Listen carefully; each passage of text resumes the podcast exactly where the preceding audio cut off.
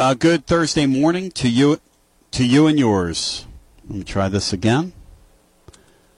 Great Thursday to you and yours. Tony Basilio welcoming you to another edition.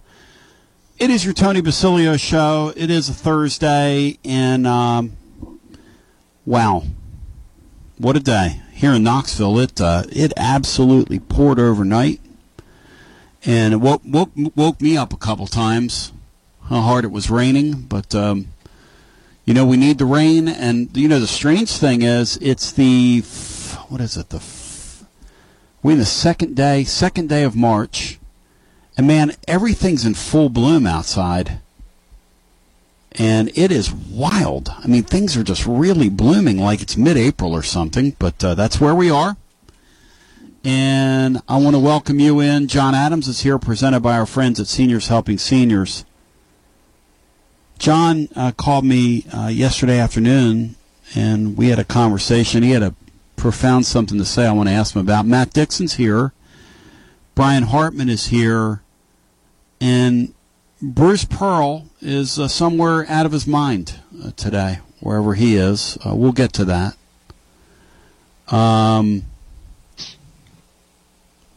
um,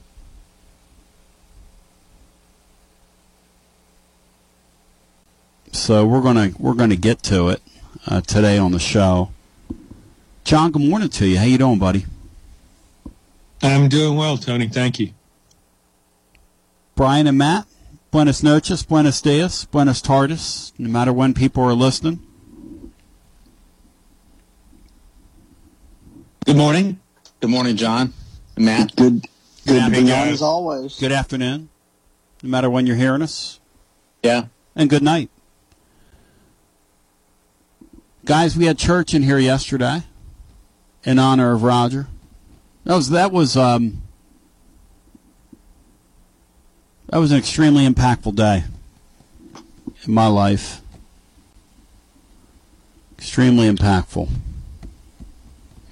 Talked to Roger's pastor uh, today, and um, he said that they're right now making tentative plans for Sunday evening. I'm going to let you know, receiving of friends. I'm going to let you know uh, the living listener. I hope that's something on the blog tomorrow. Um, once they get concrete plans, but uh, we'll, we'll hopefully we'll know something tomorrow uh, to talk about on the air. Um, John, you you and I were talking last night. I just wanted to leave people with this, and then I want to go into the Tennessee Auburn deal and the Bruce Pearl public freak out last night because he had a public freak out, and I want I want you all to hear this. Um, and it's why I love Pearl. I just think that I I think if I went through life as a college basketball coach, I think I would comport myself like a Vitello, like a Pearl.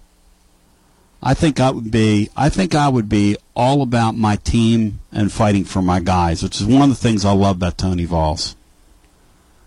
People think, well, Tony Vols is all about him and this and that. Tony Vols is like an open wound. He's like a um, not a wound, but um, a nerve, like a nerve ending. He's like a literally, and that's how Pearl is. You know what those guys are thinking almost by looking at them. You can almost tell those guys would be both, like me, horrible at poker. I asked my son one time, I said, Anthony, how come when I play poker, because he's good at it, I said, how come when I play poker, Anthony, I get dusted? He goes, Dad, I, I can walk in a room and tell what you're thinking. I mean, you're not, you're not ever going to be able to play that sport, play that, uh, play that game. John, you and I were talking yesterday about just the impact, and you're, you've written a column on Roger that's going to appear tomorrow uh, across your various platforms, including in the New- Knoxville News Sentinel. But um, how many columns have you ever written about guys that call talk shows in your uh, in your lifetime?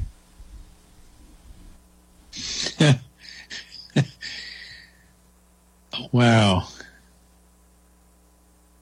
I don't know if I ever have. I mean, I've been at this so long, and I just uh, all those col- columns start to run run together. But kind of, this this was an unusual deal, and uh, probably wouldn't have written it if it were just just a talk show caller. But there was there was more to Roger than that, and you knew him very well. I certainly didn't know him as well as you, uh, but I think it was a. Um, it, it, it's just uh, he's a very interesting person, uh, an exceptional person in some ways, and uh, for years I've been when I've made appearances on talk shows and and I've been doing this show with you now for what is it a year and a half or so, and uh, when Roger calls, uh, I would kind of tense up because usually he's going to ask me a question right off the bat. And you deal with Roger almost daily, and Matt and Brian do as well, and so you can you can uh, sort through Roger's uh, speech cadence and find the right words. Uh, it's harder for me because I didn't I didn't uh, engage him that much because he did have a severe speech impediment on air but I really focused and I really, I really tried hard and I was able to decipher what he was saying virtually every time. And it was a strain, but you know, it's a normal reaction might be, uh, I don't, I don't need this is too hard.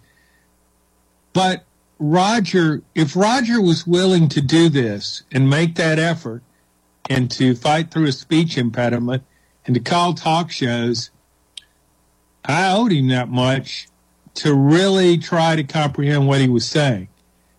And I got better at it as we went along.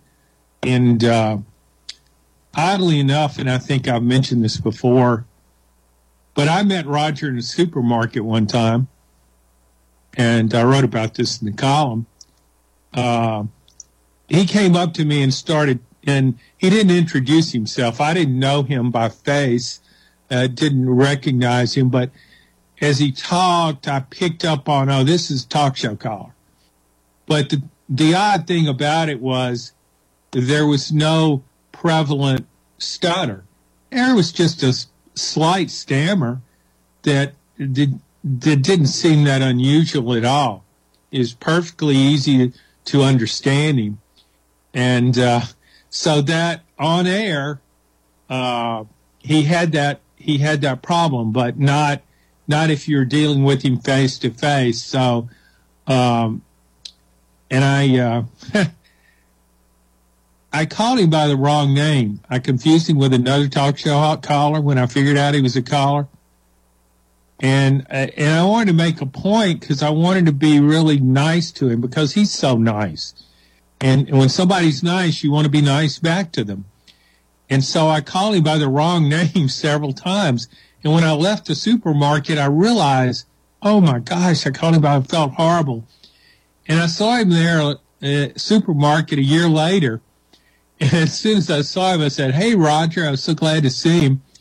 And I said, I need to apologize to you. Last time I saw you in here, I called you by the wrong name. And he just laughed. He didn't even, he didn't even remember that he was just glad to talk to me.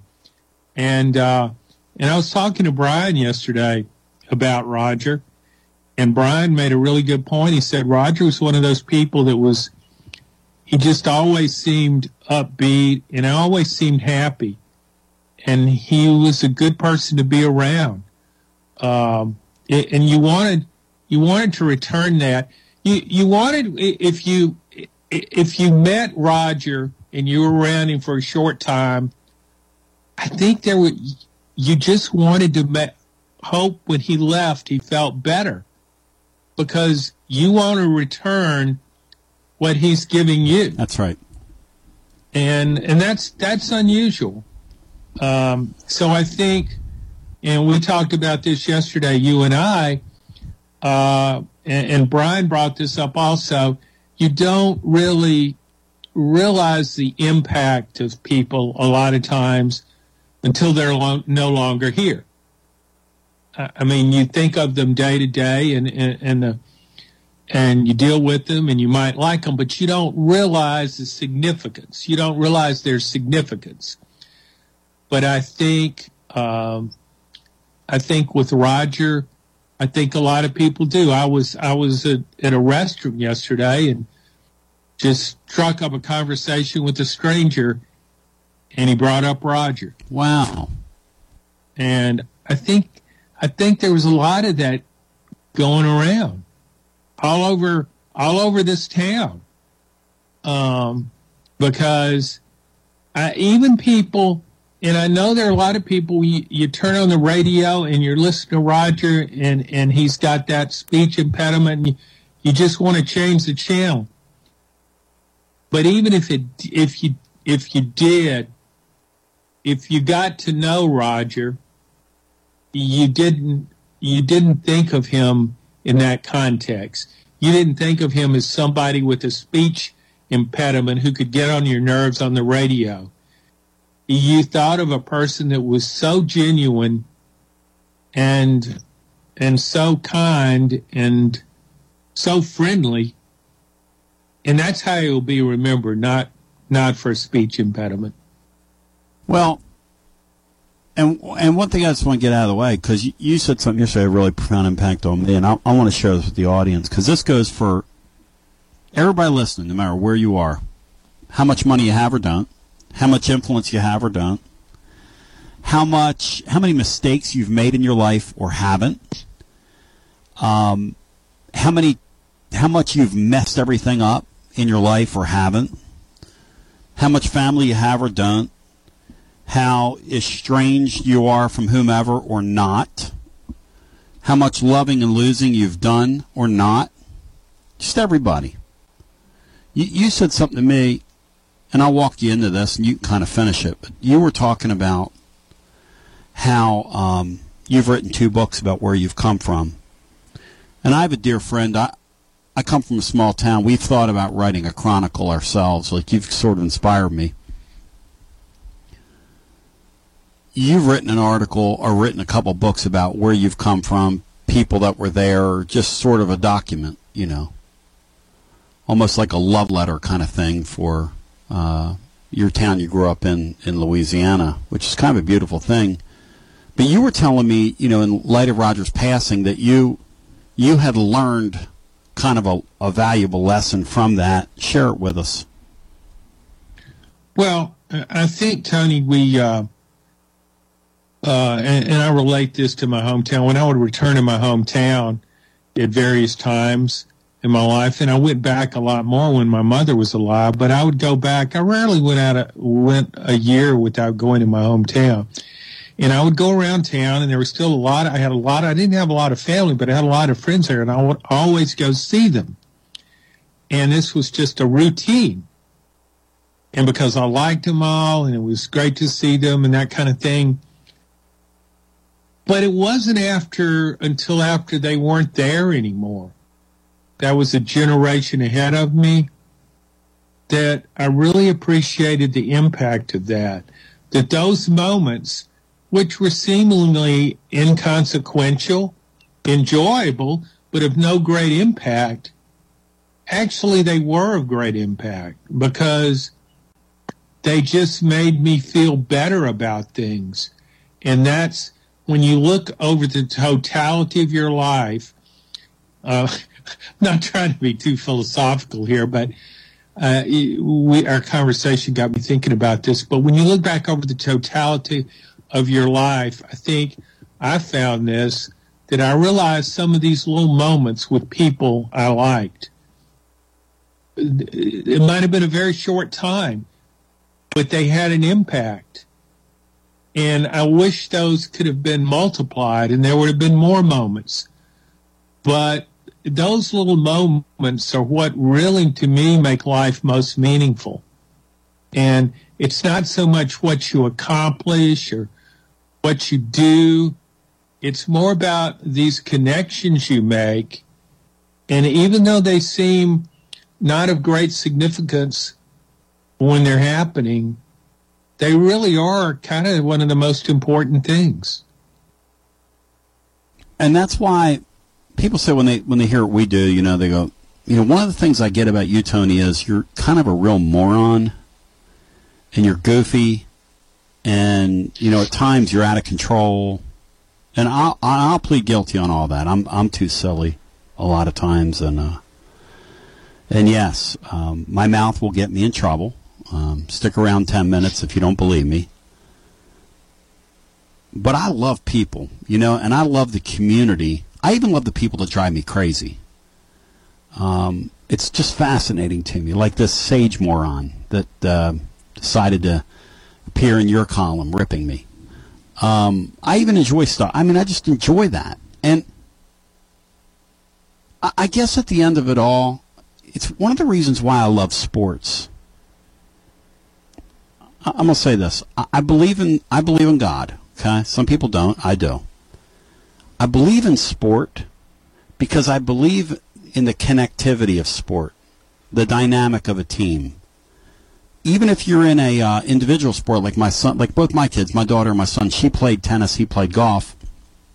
There's even a connectivity in that because you're a part of a community of people that are doing something, and there's like an expectation of you. Um, there's fellowship in that. There's hey, let you know tennis. Let's go hit the ball here, and we'll get to know each other. And you know, I just and and I believe in the ability of sport to teach us things, the ability of everyday life to teach us things. And one of the things that you yesterday when you were talking, I, I was thinking about, you know, Roger, and right after you and I talked, Channel 8 came in here and filmed something with me. And and I was sitting there thinking, you know, here's a guy in his life who nobody made a great fuss over. We celebrated him, okay? Now, I, I will say we celebrate. We had his birthday party, and we would get him on the air and mess with him. I cared enough to mess with him. You know what I mean? Like, I cared enough to bring him in. We did. We all did. And we would poke at him, and he would poke at us. But this guy passes away, and then all of a sudden, I'm having people text me things, John, like he inspired me because I grew up with a speech impediment. I heard him on the radio, and because he could do and wasn't afraid to call shows, it inspired me to work through the speech impediment, speech issues I was born with. I had a guy who advertised with us who told me that yesterday, uh, and I read it in a, in a text. And then I'm thinking, you know, in all my years, in all my years of do 30 years, I'm coming up on 30 years. I've had a lot of callers pass away down through the years, man. A lot of that. Never, ever, ever have I had a camera crew in here. Never have I talked to a lead columnist like you last night uh, regarding a guy. Never have I heard of a church shutting down their usual Sunday night service that they usually do because they're going to make it Rogers night and they're going to invite everybody there. For this guy that the world would have looked at and said, hey, you know, uh, I don't know about him. And, and it, they're just somewhere in there, and this is a sports show, some will get to it, but there's something profound that I'm just kind of like, that my brain is just sort of, my brain is just sort of tripped on it, and, and my spirit, and, and just, um, and, and just the level of appreciation that I have to see this. And, and, you know, if I could change one thing, it would be to bring Roger back for a couple of minutes. And just for him to see this, I think he would get such a kick out of. And you know him. Matt knows and Brian knows. Him. He would he would get such a kick out of. They did a story on me on Channel 8. I think he would be in shock. Uh, no question. No I, I question. think he would have a he would have I can see his face. I think it would be an expression of disbelief.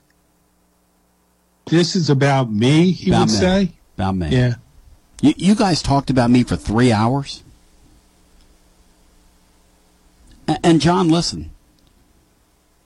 I had to break the show off yesterday at like 1:45 Eastern Time because, quite frankly, it had been like a 24-hour odyssey, and my mind. It's not about me. It's not about me. I'm just being honest with my emotions here. I just couldn't do it anymore. I just couldn't do it anymore. I was just like. I had like a, uh, you know that thing you get where you get kind of, it's not stress, but it is, and you're crying all the time, and you get like that pain in your back, like in the middle of your back. You're just like, that's it. And you know, Laura said, in all our years of doing this, all the controversial things, the firings, the all the things that have made people mad down through the years, right? Our email inbox basically crashed last night because we had so many messages regarding Roger. Now, I just find that to be. She said, Tony, Schiano Sunday, um, all the nonsense the, with the Fulmer, all the craziness with the Dooley and the Jones and the this and the that, and the thing, the thing that basically crashed our deal last night. So if you were sending an email and it came back to you, there was a reason for that. I mean,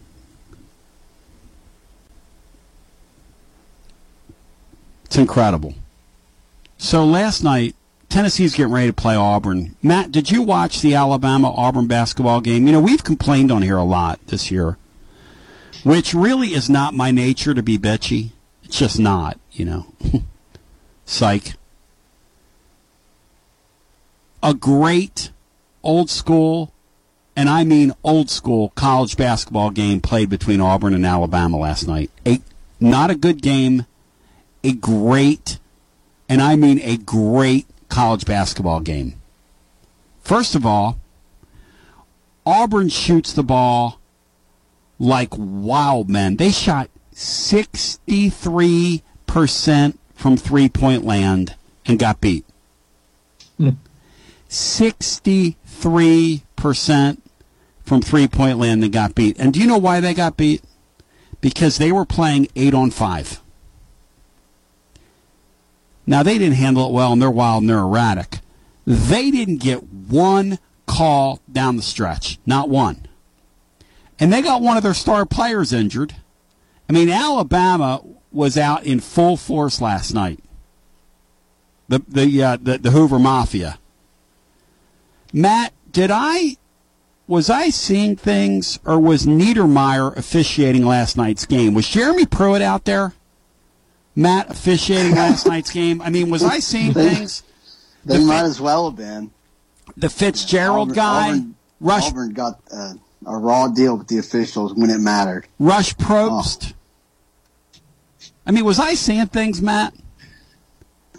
No, no, that's no. Au- Auburn got the screw job, but they also gave up a 17 point lead in the second half, Well, they did do that. and and a, a lot of that was not because of the the officials, and you know maybe a little bit of it was, but they also blew a big lead, and you know I think they had a a Wendell Green contested step back long two at the end of regulation that that was their best chance to win. Yep. Uh, they didn't run any off. You know that you know that Auburn deserved to win that game. They outplayed Alabama for the majority of it, but they they did kind of get screwed there at the end. And now they're prob- probably playing for their tournament life on Saturday, which is a dangerous thing. But it'll uh, it'll also be I think it'll be difficult for them to to get up off the mat after a an overtime game late on a Wednesday night to the, the emotional turnaround that they'll have to make. But Pearl, it does seem to be pretty good at that. But Auburn's in a playing game against Tennessee on Saturday. Their big man got hurt at the end of the game, which Pearl, you're going to hear him mention here. He uses the term "they crushed us." Now, I'm not, I'm not making sport of like the Tourette syndrome, but I want you to listen to this because this sounds like a guy with Tourette's. This guy goes ballistic.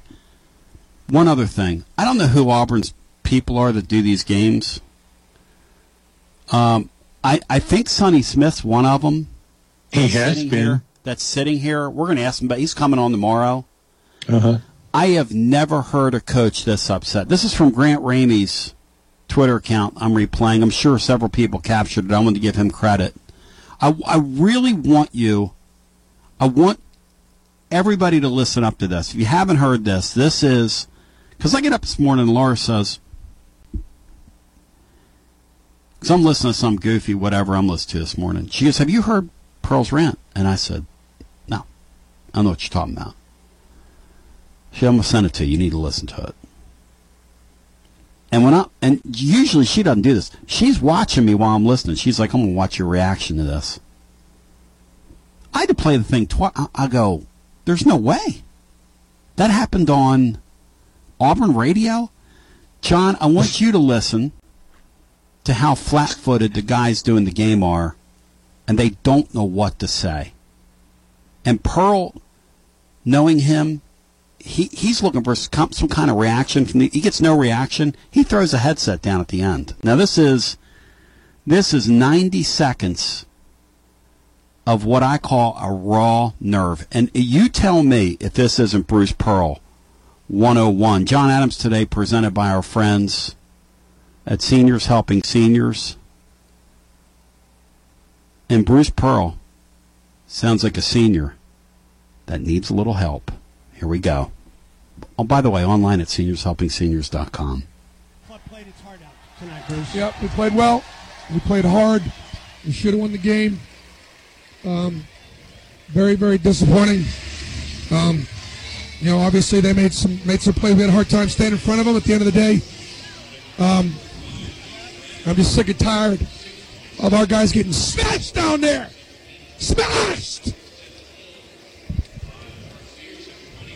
Talk about the, the, the final possession in, in regulation, Coach. Message to your ball club after this one, Bruce. Just we played hard. It played well. You know, if, if that's the number one team in the country, you know, come on the road, hostile environment. Yeah, but we needed that one to get the NCAA, and we and we didn't get it. Dylan Cardwell's hurt. He's probably not going to play against um, Tennessee because of his injury.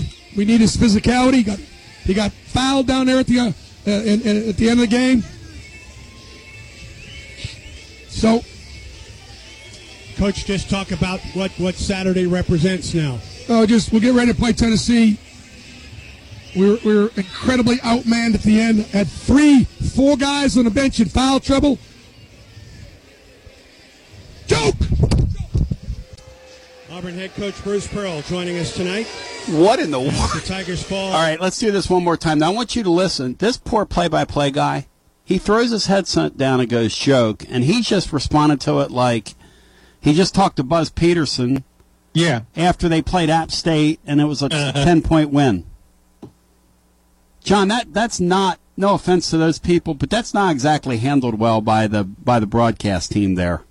No, you have an incredible epic moment here, and this coach is on the verge of exploding, and you just you get just go flatline like uh, it was just another. It was a non-conference game in December, and Well- you you gotta you gotta encourage that. You gotta go, Bruce. Why are you so upset? What is your big beef here? And How he's would uh, let it John go. Ward or how would John Ward or Bob Kessling handle that? Do you think? Not like that. No, not like that. No, Bob Kessling would have said. So, Rick, w- what about the Cardwell play? What do you, what do you mean? You said you, you you you just vehemently said smashed. What what you- what specifically? What what do you mean? What do you mean smashed? What Yeah. describe that to me? Yeah. What is smashed? I want you to listen to this again. This is um this is remarkable because in our day and age, see the Tony Valls and the Bruce Pearl, they don't play by the rules everybody else plays by. This is the era of big money, agents, coaches telling people what to say during interviews, which makes it just a very sterile and boring world. And this crazy SOB got in a microphone last night and went off. And Tony, with just the slightest, the very slightest prod, this thing would have gone Oh. to an even higher level. And that's what John and I, as professionals, know. I was telling a friend of mine that asked, can you imagine if I was interviewing him, what he would have said by the end of that? Oh, This guy, I'm not pointing fingers at those guys. This guy's flat. I mean, that guy right there, probably Sonny doesn't even have a headset on at that point. It's probably that guy doing the interview. I'm sure yeah, that's it what's was. going on there. Uh-huh. Right? Can I assume that, John? Sonny Yes, doesn't have a yeah. headphone on there. That's it's a cursory deal. We're just going to visit with the coach for three minutes and then go to a commercial break and Yeah, it Tony, it was like a moment. And you have the person during doing the interview is right out of he's right out of corporate of a corporate boardroom. That's exactly right. I call that corporate. I call the reaction to that because look, in life, in newspapers right now, a lot of corporate newspapers. Used to be community newspapers. A lot of it's corporate. There's a lot of corporate radio. Used to be community radio. I'm not, you know. One thing I'm never, one thing I'll never be accused of here is being corporate. You, you, you, you will say a lot of things about me. Now, some people say, well, you're unprofessional. Ugh. Okay, guilty is charged. If that's being professional right there, guilty is charged because there's no way I would have let Bruce Pearl get up after 90 seconds. Well, Bruce, so let's look ahead to that Tennessee game. Yeah, let's talk about it, Bruce. You're going to be without Cardwell because they smashed him. In your words, Bruce, they smashed him. Bruce, do you believe they didn't call foul there? Well, did you see the the Johnson play when it was 83-80, or I think a three point game in the last ten seconds? He literally, Tell us about it. I mean, I mean, he he literally, I don't know how they didn't call a foul, but they didn't call a foul, and the ball got knocked out. He he was hit in the chest, and the ball came out of his hands. There was no foul call. Alabama got a breakaway dunk, and the game was over. And that, that, that was in overtime.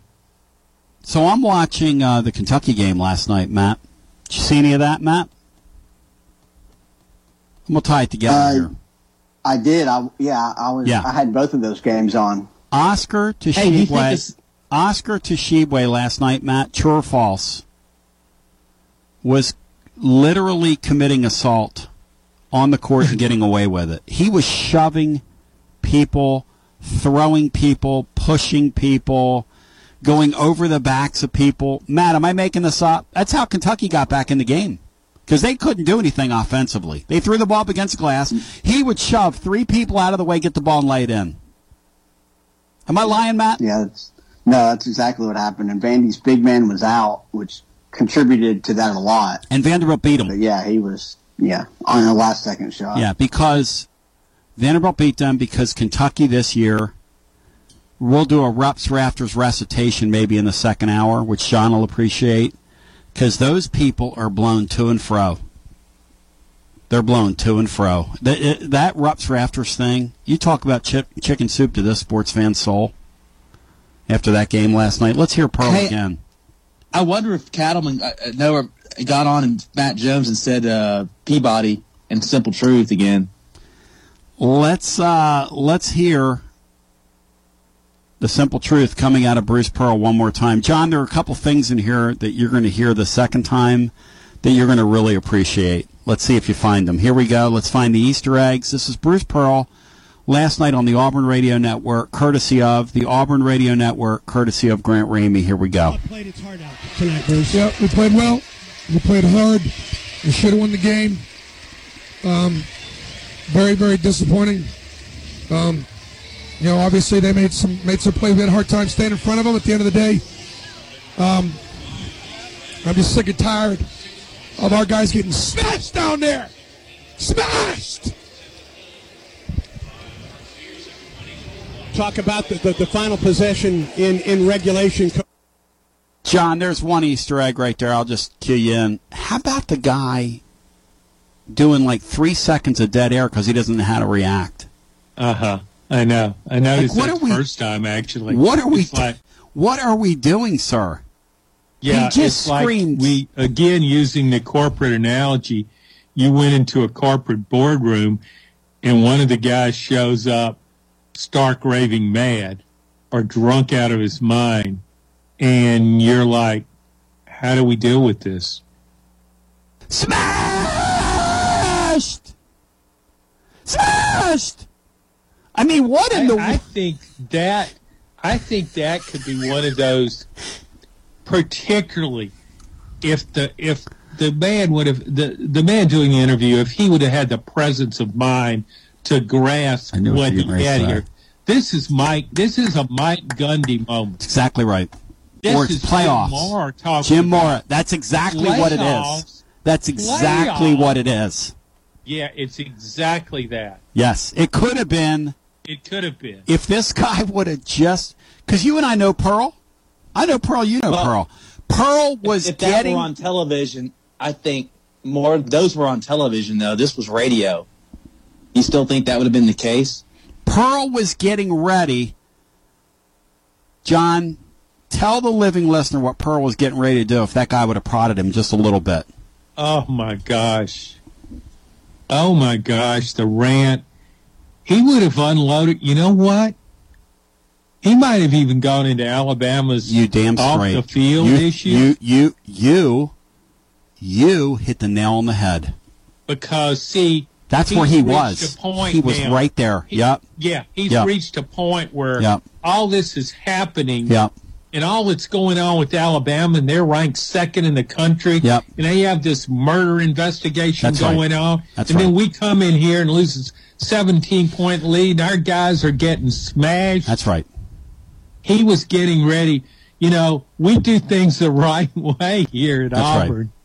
That's That right. that was coming. That was building. Hey, Matt, you ever had an argument with somebody and you get in that spot where in the back of your mind you're thinking, you know what?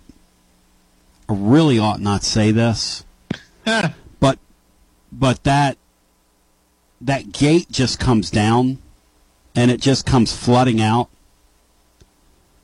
and you just unload on somebody. You call them everything in the book. You use every brutal tactic because we're all humans, right?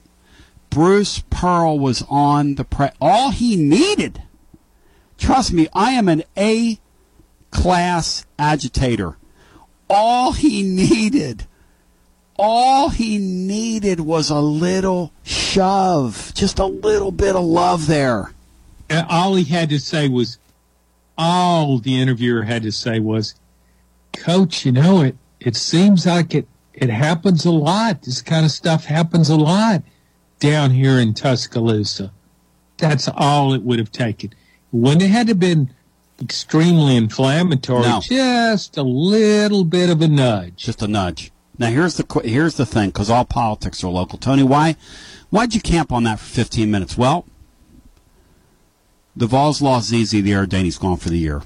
Our our worst concerns, as we reported in real time on Garza Law Tennessee basketball overtime, Chad Newman told the veterans on the team, "It's not good."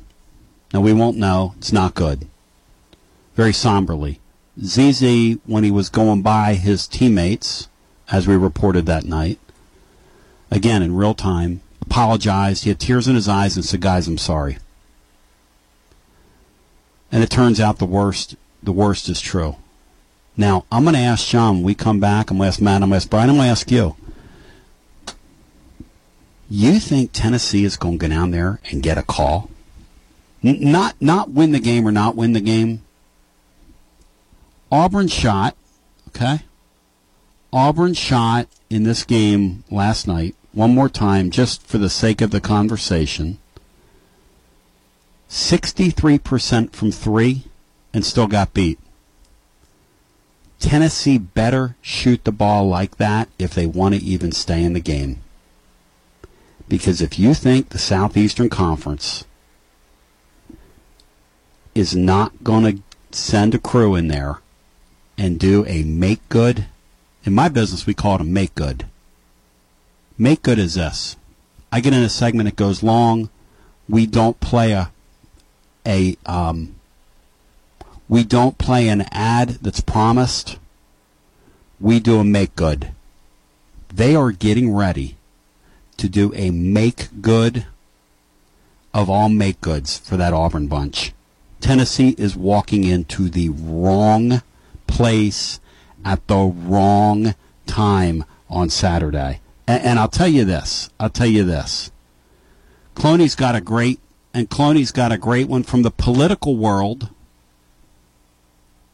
John Adams, from the political world, think about politics. Think about the Democrat Party. Think about 20 years ago. It was 20 years ago this happened. Think about who Pearl just channeled. His inner whom. Tennessee, are they going to get a call? Let's break this down scientifically after this. Hi, I'm Robert Rogers at Parks Motor Sales Buick GMC. Parks Motor Sales was founded by my granddad Bobby Parks and my great granddad Julian Mays in 1958. We've been family owned the whole time, and being family owned, locally owned means you get to get your next vehicle or your existing vehicle serviced by the same people who stand in the grocery line with you, drop their kids off at the same school you do, and smile and are happy to see you when they do. So come see us at Parks Motor Sales in Columbia, Tennessee on 919 Nashville Highway or parksmotorsales.com. Hello, I'm Barbara Lincoln with Hollins Pharmacy. You may have heard our previous commercials about compression hosiery that we carry at Hollins Pharmacy. Well, we've recently expanded into a full line of knee braces, back, wrist, ankle, and other support wear. We will gladly help you get just the right fit for these items and, of course, special order items to ensure the proper fit. Come see us at Hollins Pharmacy, 1608 Hatcher Lane, or call us at 931 388 4233. 388 4233. American Standard Heating and Air Conditioning is built to a higher standard, so you can focus on the problems in your life that actually matter, like the stair that only creaks when everyone else in the house is asleep. American Standard Heating and Air Conditioning, built to a higher standard. Call Davis Heating and Cooling at 931 388 2090 for all your home comfort needs. Davis Heating and Cooling is your local American Standard dealer and proudly serves the Maury County area. Find Davis Heating and Cooling online and on Facebook or call today 388 2090. Hi, I'm Steve, the garbage man. Are you new to Maury County? We want to welcome you and your family. We are a local residential garbage service and we want to be your garbage man. We've been around for over 30 years, so we have a reputation. Check us out at garbagemaninc.com or call Mike at 931 540 0919. You could also ask your neighbor. 931 540 0919. Are you thinking about a new fence? Maybe you need a pole barn. Then you should give Sands Fence Company a call. That's 931 309 1644. Will Sands has built his business based on the principles of honesty, quality, and integrity. Sands Fence Company has been in business for over 20 years, providing the community with farm, residential, and commercial fencing, as well as pole barns and buildings. Call today for a free estimate. Sands Fence Company, 931 309 1644. 931 309 1644. Brown's Body Shop has two locations to provide your vehicles with high quality body and frame repairs, the best paint jobs, and custom body fabrications. Brown's Body Shop has been successful for more than 50 years because of their highly trained personnel, competitive prices, superior customer care, and timely service. Don't put off body repairs or that custom paint job at Fenders. Go to Brown's Body Shop today, 1505 Nashville Highway in Columbia, to 129 Alpha Drive in Franklin. For 40 years, the Jewelers Bench has worked hard for their customers and provided the highest quality jewelry at the best price. They keep going back. Recent renovations have allowed them to expand their inventory. More high quality jewelry, custom vintage and estate pieces, and professional jewelry and watch repairs. They also buy gold. The Jewelers Bench, still here, still great service. 808 Trotwood Avenue, Columbia. Looking for convenience? Try Quick Mart convenience stores, conveniently located all across Maury County, southern Middle Tennessee, and North Alabama. Whether stopping in on your way to work for coffee and a biscuit, taking a plate lunch to go, or grabbing something cold to drink after a long hot day at work, there's always one nearby. Quick Mart convenience stores, conveniently located all across southern Middle Tennessee and North Alabama. Proudly serving Shell gasoline. Hello, this is John McEwen with McEwen Group Real Estate, located at 17A Public Square in beautiful downtown Columbia. Our family has over 40 years' experience selling farms, residential, recreational, and all types of real estate here in Middle Tennessee. Check us out online at McEwenGroup.com or on Facebook and Instagram at McEwen Group, or give me a call today at 931 628 1749. McEwen Group. Land is your legacy.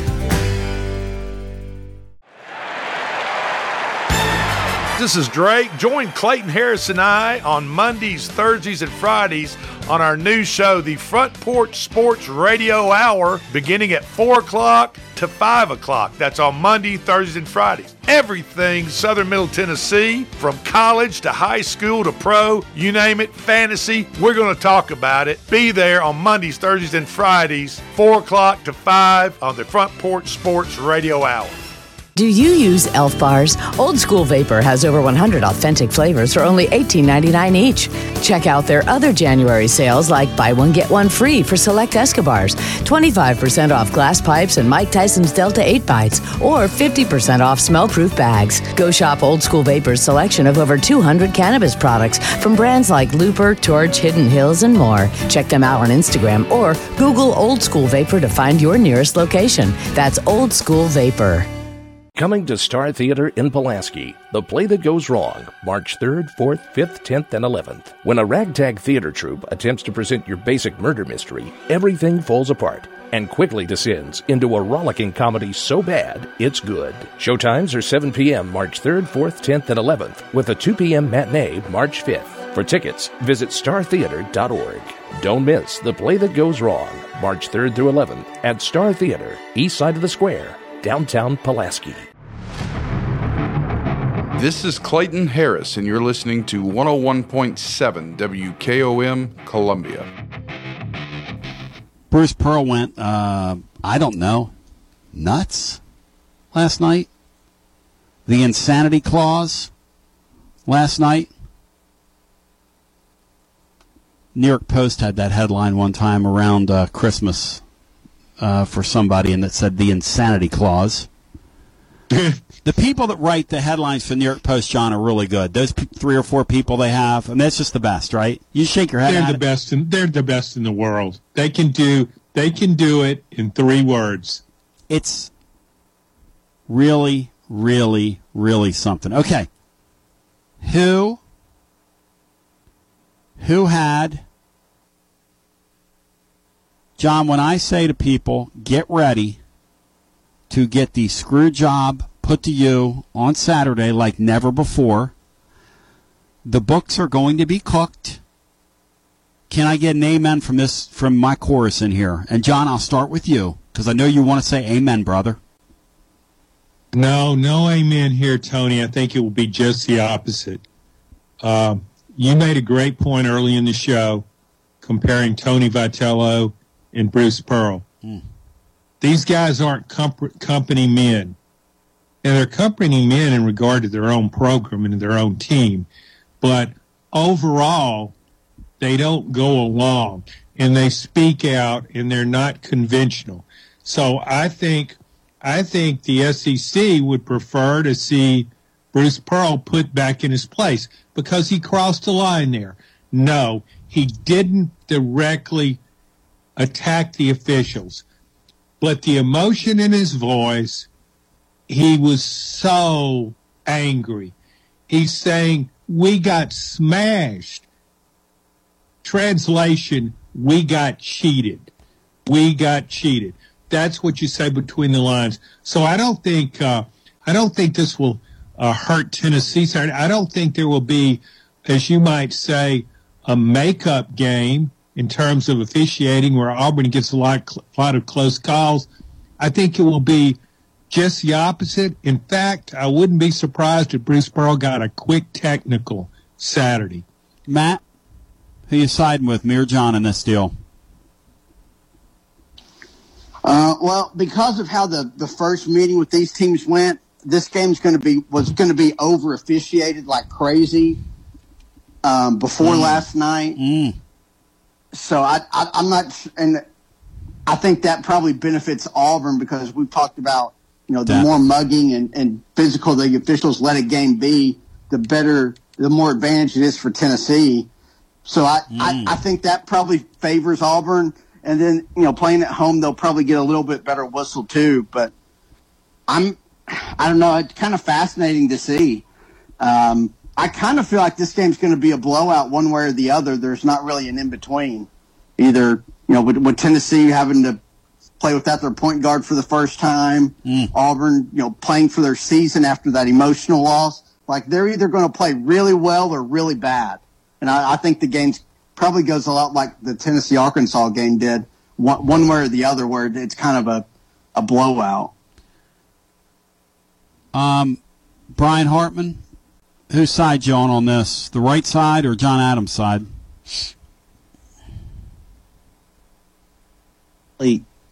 I think um,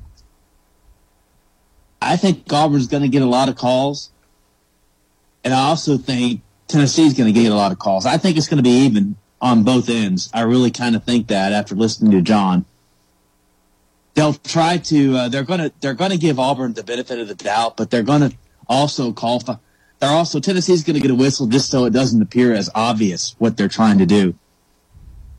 I That think makes Brian. sense. I, I, excuse me, but I think the SEC will want to put Bruce Pearl in his place. Oh, just like they did, and will continue to. Tony Valls. Yes, because they don't do they don't do these people. John, am I right in saying that? Because people think Pearl's a real selfish guy. I think he's a team guy. I think he's a guy that's so in there for his guys that he saw that Cardwell kid get hurt and not even a foul called, and I think that's why he was coming unglued. And I think Tony would do the same thing there. By the way, That, uh, that's a really good point, Tony. I think, yeah, in, in some ways you could say all coaches are selfish. It's about them. It's about, but they view their team as sort of an extension of themselves. Their team is their family, and they are going to be defended, defensive about their family. Yep. They will defend it to the, and when they feel as though they're, they're one of their players has gotten the short end of the stick, nothing enrages them more. And I think that was the case with uh, Tony Vitello when Maui Ahuna. We went through all this delay. He he can't play right away. Finally, five or six games in, he's allowed to play. That just enraged Tony Vitello. He wasn't upset about himself. He was upset about what happened with Ahuna, his player, his guy his family. And I think Bruce Pearl is the same way. I think to a fault. I think when he, he Bruce was the same way when he was at Tennessee. And sometimes his players did things they shouldn't have off the court. Um, and I think though Bruce probably not wisely at all times was extremely defensive of them He's a because they were his guy. He's a wild man. Guys. They were his family, and, and, he's going to the mat for them. And I think kids play harder for you. I think when you show kids that, I think when those Auburn kids, they're on social media. They saw that today. You hear your coach scream like that into an open microphone in a very non-corporate way. I mean, you can't help. I mean, that fires me up, and, I, and I'm cheering for the Vol Saturday. I mean, I love it. I love Well, Tony- personally. I love that. Think about it. Yeah. It's not like you know how uh, Nate Oats, when uh, Alabama lost to Tennessee a Yeah. few weeks ago, Yeah. he he very made very calculated, uh, subtle references to the officiating. The officiating wasn't bad. That didn't cost us the game, but he was getting he was planting seeds for a possible rematch. Uh, but there was nothing subtle about Bruce Pearl. This was not calculated. This was just raw emotion. My family, my player has been wrong terribly. He's over there hurt, and you're to blame. You smashed my player. Pearl's a total nut job, and I got time for it. The question is, will it hurt or help the Vols? Because it's it's it's not an either or there. It's one of them. It's one of them. They're either going to act according. John John might have a good point. They might give him a Tony Vols 10th Avenue freeze out, quoting the great Bruce Springsteen. Let's go to the phones. 865 200 5402. If you want to join us, let's get our first call in. Hello and welcome. Live on the Tony Basilio Show on a Thursday. Mark Murphy coming up, who uh, covers uh, Auburn here in about 15. Hello and welcome in. How you doing, Tony? Hey, Bill. John, John, I can remember you wrote a little column about me fan, on my fantasy of dating Shirley Jones. Well, there you go. That's the answer. Well, uh, first of all, Bill, I don't know why you referred to it as a little column. I find that somewhat disparaging. And also, I, I can't believe that I would have devoted an entire column to you. no, you wouldn't. Oh, okay. All right. We'll be turning 89 this month. Another story for another time. But you turn 89? Congratulations, be Bill. turning 89. Bill, you don't Golly, look, you Bill, don't you look anywhere near that No, old. congratulations me, to I you. will be turning 89. Jones will be 89. You Me- look incredible for 89, Bill. Oh, yeah, I misunderstood. I'm- Well, no, on his phone, on his phone, you get every fifth word. So he, he, hi, 89. I'm 69, John. Oh, Bill has okay, a well. uh, Bill has a phone that's Nice. speaks partial English.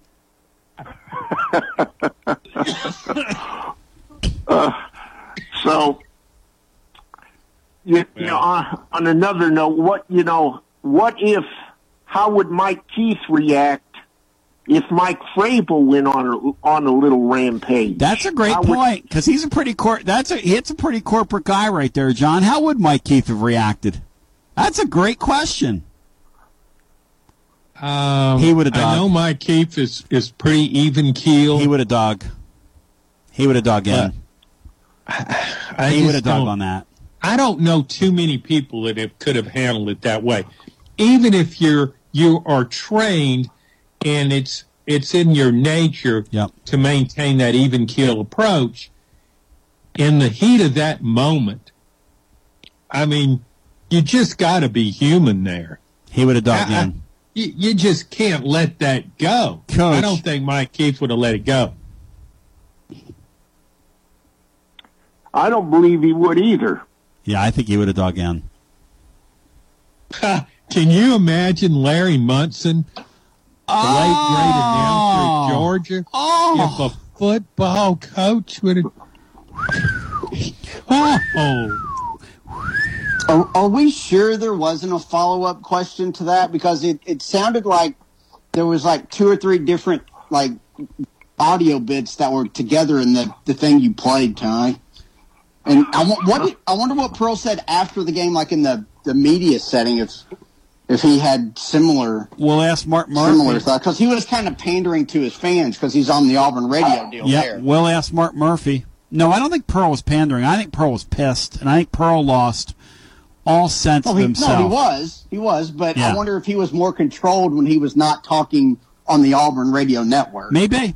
We'll see. We'll see what Mark says. Although he he reached such a level, yeah, such a level of disgust and anger. Yes. I don't know how fast he could turn it down. Yeah. When he made that transition. Hey, Bill, I love you. I appreciate you. It's the way I feel about Bill's cell phone.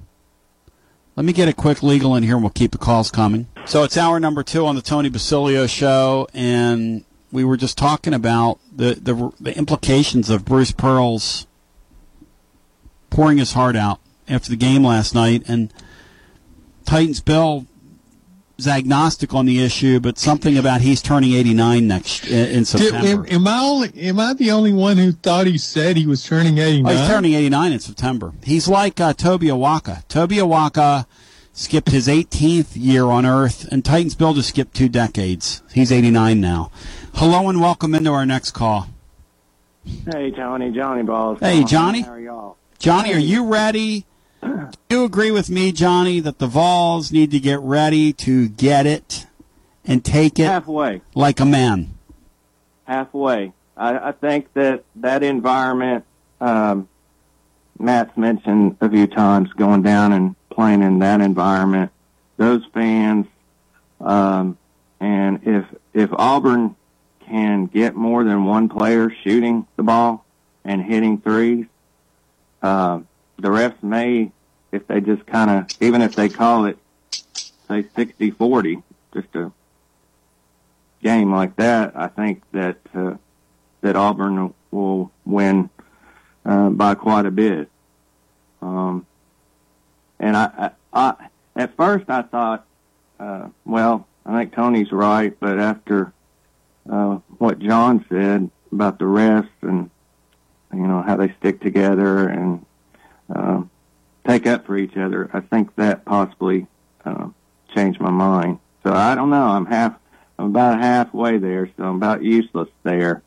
Um, Tone, um, I didn't get to call in any time since I guess it was overtime over the week or over the weekend or last week. Um, you talking about birthdays um, brought me uh, to thinking about uh, when we were doing the October birthdays uh, at Smoothie King. Um, I guess it was it was either last year or the year before, and uh, everybody either on the phone or at Smoothie King wanted Roger to do the Happy Birthday song, and I was one of them. Yep. And your previous your previous caller had sung me Happy Birthday song because uh, Roger was busy that day. Well, the next day I called in and and uh, Roger sung it because uh, it it just Titans Bill just didn't uh, just didn't do a very good job.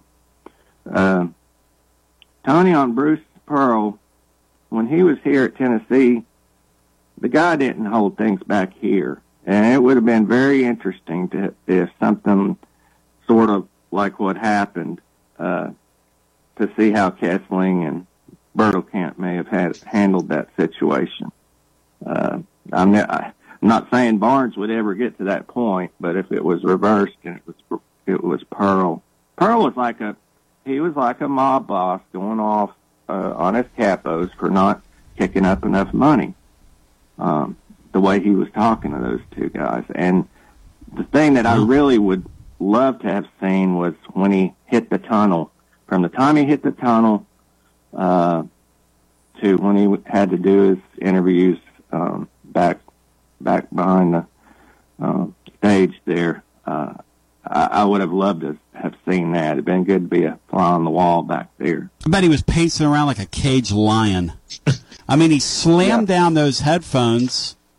You know, he's not he's not walking too well. He's having all kinds of hip issues, which I wonder if the chronic pain is playing into his countenance as well. Because he was on the court a lot last night. He was he was a stark, raving lunatic madman last night, and I got time for it.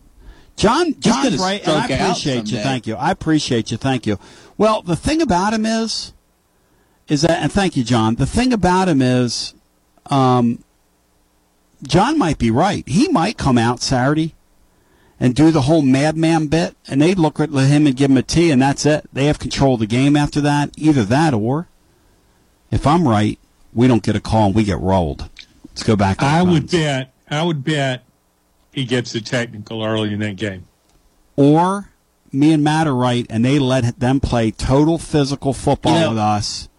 I really want to know Yeah. who's the who the officiating crew will be in that game. It'd be nice to know that now. Can't know it now, Bry, but we will know it because they don't let you know because of gambling purposes. Let's go back to the phone. They will they will over officiate it after Yep. the last game, the last Tennessee Auburn game here. Well, see that that doesn't work. I, I mean, to me, officiating will have much to do with how Tennessee fares in both the SEC Any game. and NCAA tournament. Yep, because they let them grab. If they let Tennessee play roughhouse, Yep. as it's wont to do, Yep. uh, it will be a hard team to beat. If they let it play roughhouse and the opposing team doesn't match that, Tennessee will bully the opponent into submission. Back and to they'll the- win every time. Back to the phones they go. I bet they let Auburn play roughhouse, and I bet they call everything on Tennessee Saturday. Hello and welcome into our next call. It's my it's my bet. Hello and welcome in. Hey, Tony, John, Matt, and Brian, Zach, and Elizabeth. Hey Zach. How you doing? Someone doing? Um, are we? Do we make an assumption about Bill's phone? Are we sure it's not a rotary phone?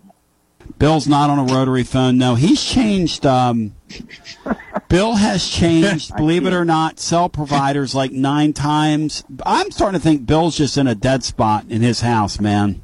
Poor guy. He got. He called me one day, so excited off the air because he had just gotten a new cell phone with a new cell phone plan from a different provider, and the thing cut off like four times while we were talking. but I, Tony, I think Yeah. he's doing great. He's doing great for an 89 year old. No doubt about it. Bill, if you're listening, Yeah, for a night. You are For a wonderful. nine-year-old. Yep. He's he's a, he's only an octogenarian for a few more months. So, Don, Bill, you've done a great job for an octogenarian. Yeah, and Shirley Jones. Uh, she she was in. The, was she in the Partridge Family? Or I know I'm gonna. Yes, That's yes, her. She was. Hello, David world. Cassidy There's a song that we're singing. Come on, get happy. yeah, You got you got it, man.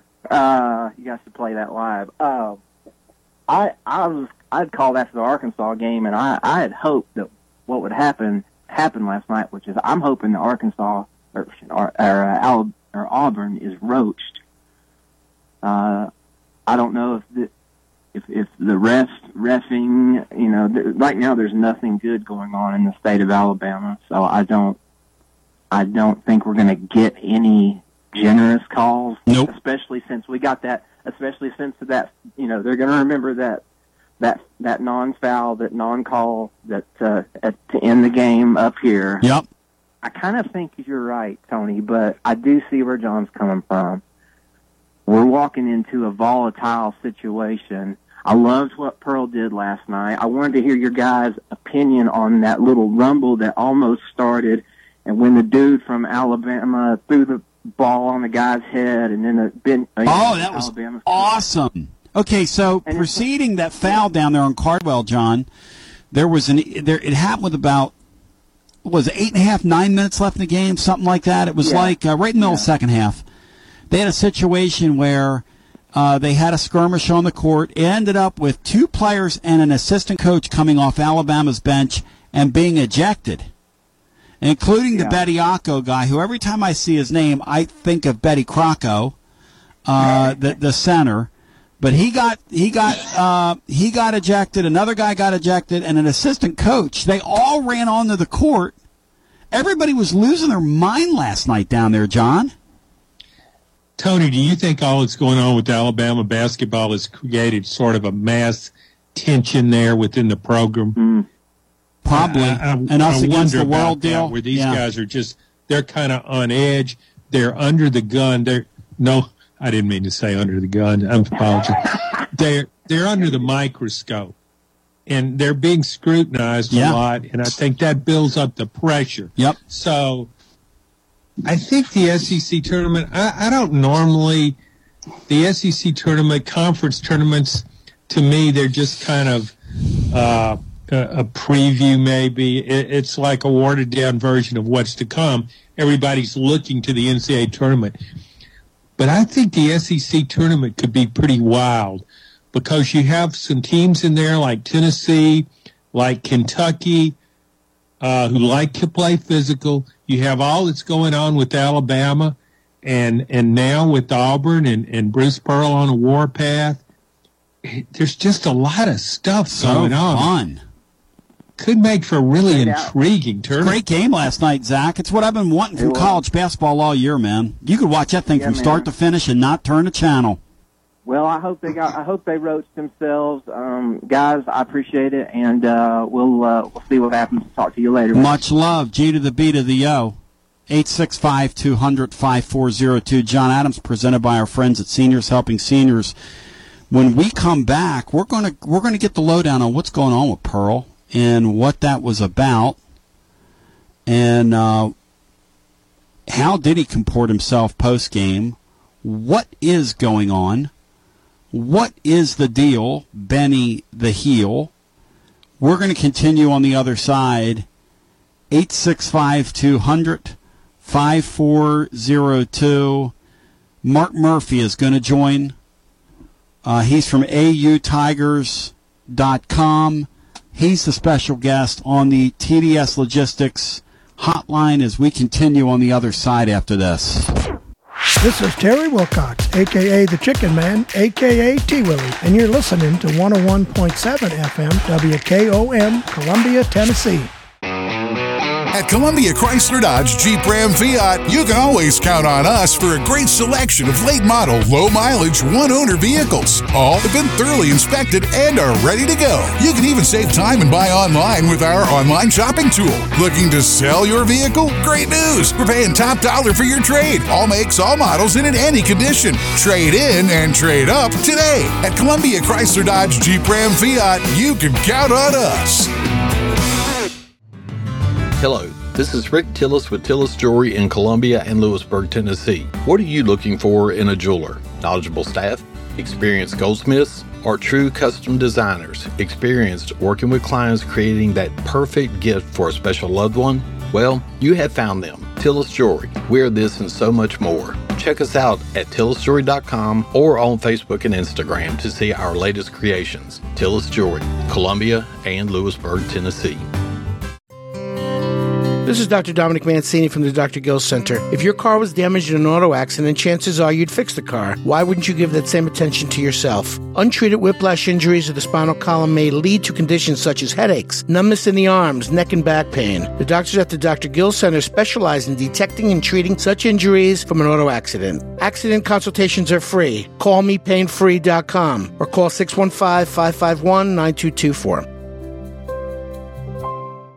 In today's uncertain world, you can never be too careful about your family's financial future. That's why the Parker Group, a part of Baird's Private Wealth Management, is offering a free second opinion on your financial plans. Let us review your current plan and we will identify any gaps and offer suggestions to improve it. Please call the Parker Group at 931 548 3737. That's 931 548 3737. Robert W. Baird and Company Incorporated does not offer tax or legal advice. Hey, this is Trip Stoltz, owner and manager of Columbia Ace Hardware. Spring is here and we are ready. We carry a full line of Stihl, Echo, and Shindaiwa yard equipment. We also have a great selection of grass seed, fertilizer, and garden supplies. With the most knowledgeable sales staff in southern Middle Tennessee, come check us out at 112 East James Campbell Boulevard, Columbia, Tennessee. Ace is the place with the helpful hardware, folks.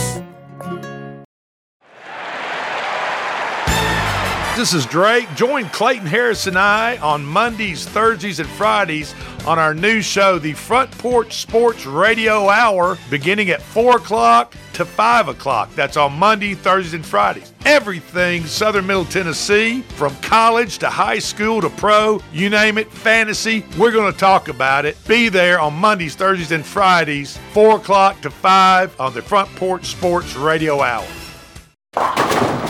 Hey, this is Derek Ransom with 10 Pin Alley, voted number one family entertainment center in Maury County. We offer 32 bowling lanes, giant arcade, laser tag, bumper cars, and a full cafe and bar menu. We also specialize in group events, kids and adult birthday parties, company parties, sports team parties, and holiday parties. We're located at 322 East James Campbell Boulevard in Columbia. Call us today at 931 381 Bowl or visit us at 10pin.com. 10 Pin Alley, it's where the good times roll.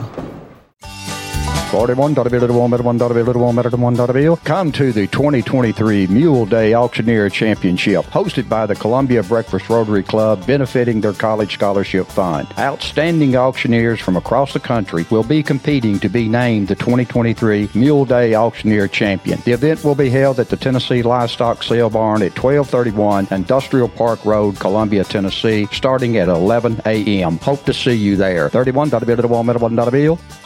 Columbia's own seventh annual Mid State Classic Collegiate Softball Tournament returns March 15th at the Ridley Sports Complex. Come see the Lady Volunteers face off against Austin Peay starting at 5:30 p.m. Opening game Columbia State versus Motlow College at 1 p.m. Food trucks on site and parking is free. Tickets are $10 and sold exclusively online at columbiatn.com/slash Midstate Classic or check out the City of Columbia Parks and Recreation today. The Mid State Classic, March 15th. See you at the game. Maury County volunteer firefighters are hosting their annual mulch sale fundraiser Saturday, March 4th. Beginning at 8 a.m., locals can drive through Station 12 and purchase black, brown, or red mulch in support of Maury County Fire volunteer personnel. This fundraiser will directly support and equip Maury County volunteer firefighters to serve our community. Join us at 1180 Carter's Creek Pike on March 4th or visit maurycountyfiretn.org. That's maurycountyfiretn.org. This is Jim Ross, and you are listening to Front Porch Radio, WKOM 101.7, located in Columbia, Tennessee. Tony B uh, back with you. It's Tony Basilio show on a Thursday. We've got John Adams of the Knoxville News Sun, who's with us on Thursdays, presented by our friends at Seniors Helping Seniors. Mark Murphy now joins from uh, AUTigers.com. And and Mark, I welcome you in against the backdrop that that rant last night by Pearl was an all timer, and, and and and we had him here. We know who he is. We know he can be volatile. He was freaking out on the radio post game. As I welcome you in, Mark, you tell me that he um, was a little more reserved on the post game uh, to the to the press but yet he didn't change the theme at all. He didn't shy away. Go, go ahead and if you can elaborate as I welcome you in, and thanks for joining us. Oh, yeah, you're right. Uh, he called the whole thing a joke, and uh, he was very unhappy about a lot of things. And one of the things he's particularly unhappy about is his backup center uh, got crashed into late in the game and injured, and he's not going to be able to play against Tennessee. Dylan Cardwell, which is the last thing they need. And I think that's one of the reasons that he's upset. And uh, because Tennessee's got such a big, strong, physical front line, and uh, that's going to be a lot for Johni Broome to handle. Uh, and he was mad about Johni Broome too. Uh, he fouled out of the game very early. Alabama couldn't cover him, and the uh, fifth foul was just ludicrous. And there was a couple other very questionable fouls on him. Auburn's three best inside players fouled out. Uh, several of the calls were um, crazy to say the least, and you know several times. I mean, Alabama just barreled in. There was no contact at all, and they called and one type fouls. And and Pearl on his post game show, um, and then on even uh, afterwards, he talked about uh, he's just sick and tired of his players driving to the basket and getting crashed into and no calls being made. And uh, so, yeah, he was about.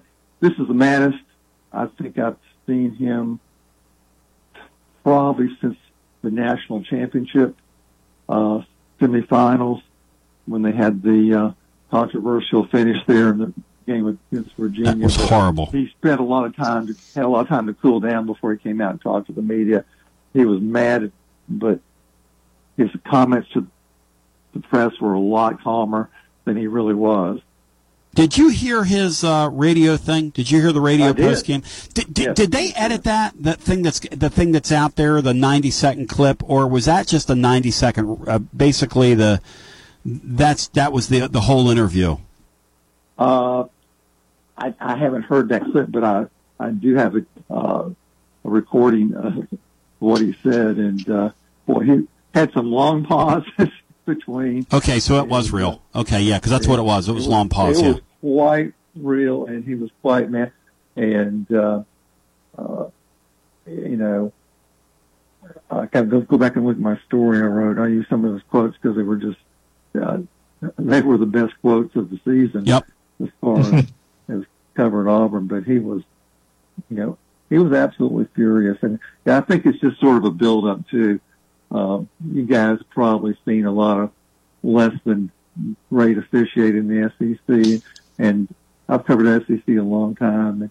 I probably have seen more just really poorly officiated games, not just at Auburn or teams Auburn's played um, all over the place. And uh, boy, it's cost Auburn several games this year. Tell me about that. Elaborate on that. We were talking off the air. You said you said you believe that it wasn't just last night's game. Because I thought it was really interesting that coming into the game, Pearl said we need this thing for the NCAA tournament. Now, whether he was trying to get his kids' attention or whatever it was, They literally went out and played the game of the year. Auburn did. They shot 63% from three point range. They were making shots out of their minds and still lost. Yeah, yeah, he was. Um, uh, you know, they did what he wanted them to do. The uh, Alabama was leading the nation in rebounding margin. Auburn was up by double digits in rebounding for most of the game, uh, and then the big guys got fouled out, and Alabama almost caught up in rebounding. And uh, yeah, they I think it was something like 12 or 20 from three point range. You know, challenged the bench to step up because Alabama's bench had outscored Auburn's bench in the game over at Auburn. And um, he also challenged them to, you know, finish the half well, uh, which they haven't always done this year. And, uh, and they did that. And, uh, they withstood Alabama run early in the second half and then built the lead back up into double digits. Actually got it up to 17 at one point, and then they started getting into foul trouble, and that really cost them. So, yeah, it's it's certainly been a frustrating season uh, for Auburn. But, you know, I think the players and the coaches thought they would be a lot better than 19 and 11 right now, and um, so that makes ten- this game Saturday with Tennessee even more important for Auburn. Is not only is it senior day, I mean they're sort of they're 37 in the net, and uh, that's not that's pretty good. But um, with 11 losses, they don't need another one going into the SEC tournament. And like Pearl said, he said we might end up going to the SEC tournament, and uh, the team we play in the first round might not be, be enough to do anything to help our net or help our NCAA resume. Tennessee, beating Tennessee certainly would. Tennessee's number three in, in the net last I checked. And that would, without a doubt, get Auburn in the NCAA tournament. Mark Murphy joining. Uh, John Adams, jump in here. Go ahead, my friend. Mark, I wrote a column Saturday about Tony Vitello, who recently was suspended here for three games. Um, and in talking to him, pretty much the gist of my column was Vitello needs to be needs to be careful because he's kind of a marked man because the way he carries himself because he's been suspended three times now. He's very aggressive in defending his players, and he's not the least bit timid about challenging calls. Uh, and he's not, well, uh, he's beloved in Knoxville, but uh, not so much outside the city limits and outside Big Orange Country. I kind of look at Bruce Pearl the same way. Much loved when he was a basketball coach at Tennessee, and I think he's it's the same thing that's going on with Auburn with his fan base. But outside of there, Bruce isn't a conventional coach. He's not. He doesn't follow the the corporate line much of the times, and he can be very outspoken. And I wonder, based on your comments, you make it sound like this has been a season long thing. Do you think Bruce is kind of a marked man? You know, I really don't. Uh, you know, I see him interact with officials before the games and during the games, and he's actually been about as calm um, this year on the sidelines. I think he's gotten one technical. I think that was really early in the season uh, in a non-conference game. But uh, I mean, it's been one of those pull your hair out kind of seasons uh, for for Pearl and for the players too. They're just absolutely puzzled a lot of the calls that have taken place in games that that have cost them uh, really close uh, contests. And you know, they lost by three out in Los Angeles to Southern California in a game that uh, whoa had some really home cooking type calls. They lost by three at West Virginia in the SEC Big 12 Challenge. A lot of really unusual calls that, that helped West Virginia win. And um, there were some other games, uh, but he was he was not happy with the uh, loss at Texas A&M, 83-78, and there was a huge discrepancy in the foul call. And there's a couple other games that way too. So uh, it, I think he's just I think he just that was all built up, and then losing the game to Alabama after being up by 17 points, and and then having your uh, having key players foul out when more than multiple uh, ones of those calls were just very strange and just very poor calls. And I played basketball myself. I've officiated basketball. Nice. I know what a foul is. I know what a foul is, and uh, it was a, it was just a shame what what, what, what happened to the players last night because they played hard. They played well. They outshot Alabama. Yep. Uh, they hit 12 three pointers, which is, is good for this team, which is not a really good three point shooting team. And they did the things that uh, the coaches asked them to do. And Wes Flanigan had the scouting report for this game, former Auburn point guard, whose son Allen played real well last night as a senior on the team. And you know the things that he was telling them they needed to do in practice. They went out and did it, and just wasn't quite enough. But you know, Alabama deserves credit. You know, they were down 17. They didn't give up. They played super aggressive basketball the last, you know, last half, and then into the overtime, and uh, found a way to win. Mark Murphy is joining. Uh, he is uh, autigers.com. Matt Dixon, jump in here with us. Go ahead, man. Yeah, just it seems to me that the the way Auburn Auburn's guards specifically play, um, where they do they do the leg kicks on on the jump shots, and you know KD Johnson just looks out of control all the time. It feels like that take like they don't get any benefit of the doubt um, with the with the officials. Kind of like at the end of the game here when when Wendell Green was obviously fouled, uh, but you know, so I, I I just don't think that the, those guards, the way they play, helps them at all when it comes to getting close calls. Although, I mean, they got screwed last night. Um, but what what was it that Auburn did offensively to have success against Alabama? Like, were were they just making just contested shots all game, or or did they did they do some stuff offensively that they maybe haven't done much this year? You know, when uh, Johni Broome, their six ten center was in the game before he fouled out. Uh, they were getting the ball posted to him, and he was either scoring or getting it back out to somebody for an open shot. And then Jaylin Williams, before he fouled out, you know, six seven, six eight, senior power forward with a really nice shooting touch, and uh, he carried them offensively in the first half. And uh, um, you know, normally he's a guy that you know when if, when Broome found out, they would put him in the post and uh, let him be a scoring threat down low. But he was fouled out too. So, uh, but he had a really nice offensive game. Then Allen Flanigan is one of the more athletic players in the SEC. Uh, you know, he had eight rebounds, 17 points, made some really nice shots. And Allen's a real good story.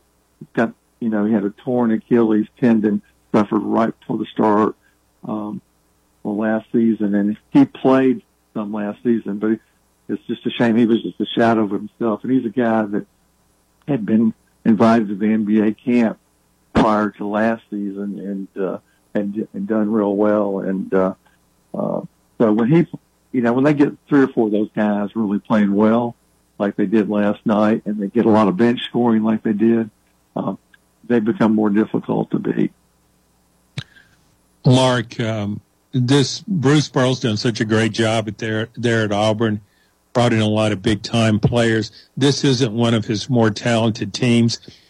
What does it look like next year for Auburn based on its recruiting and returning players? Yeah, they should be really strong. Uh, they've got um, great, couple great players coming in. They also um, got two of the top 40 players in the country coming in for the 2024 class guards. Uh, I got, I really like down in Mobile, Labaron Philon, who, uh, well, I think when he gets into Auburn, he'll be one of the, immediately one of the, the best players in the country. And they got a really good point guard coming in named Tahaad uh, Pettiford from New Jersey. So got a big seven foot center on the way. So the recruiting pipeline is just fine. Uh, uh, you know, I think, uh, the big question is, can they hit the transfer portal and get a big, athletic shooting guard, uh, a guy who can play defense but also hit three pointers? Because, as you know, his teams have really taken advantage over the years of the three point rule, and this team just has not shot the ball well from three point range, and that's just been a big issue. And they've had to change how they play. And you know, basically, when they won this year, a lot of it has been through defense. You know, Tennessee, Alabama, uh, Arkansas, Auburn, or SEC teams all ranked up near the top in a mighty defensive statistics. And uh, Auburn doesn't get as much attention because Alabama and Tennessee just been so outstanding on defense. I personally think Tennessee's the best defensive team I've seen in college basketball this year. But Auburn been pretty good in that area, and that's just they sort of had to adjust how they played played the game. You know, Matt brought a great point up to me a second ago, which is this is Tennessee's now going to miss Dylan Cald, Dylan Caldwell twice. How significant is that for him not being there? How significant was it the first matchup? Yeah, Dylan's six eleven. He's two fifty five. Uh, a very athletic kind of guy. Plays with a lot of energy, and uh, uh, you know, Broome is a big guy, more of a finesse player at six ten, two thirty five, and uh, yeah, it's definitely going to be a problem. Um, but uh, especially if Auburn gets some foul trouble on some of the other players, and uh, you know, one of the issues they've had this year, they went over Israel this summer, mm-hmm. and probably the best player on the team was Chance Westry, a really talented uh, six six one ninety combo guard. He could actually play one, two, and three, and he had to have knee surgery right before the start of the season. He tried to play, he just wasn't effective. He didn't have lateral movement, so he's being redshirted right now. So that's the kind of guy who probably made a difference uh, against really talented teams because uh, he played against the Israeli national team and some and another game against professionals and, and did really well. So uh, yeah, but you're right. Not having Cardwell there is an issue. Um, I'm curious to see if they're going to start playing another one. They're freshmen. Uh, mm. uh, Yohan Traore, he's 6'10", 225. He's from France. And he just hasn't played a whole lot lately. So, or he, he so you, we haven't seen him. When's the last time he played any significant minutes? Uh, I think it was probably about six or seven games ago. Oh wow, wow. So yeah, they're sort of in between a rock and a hard place.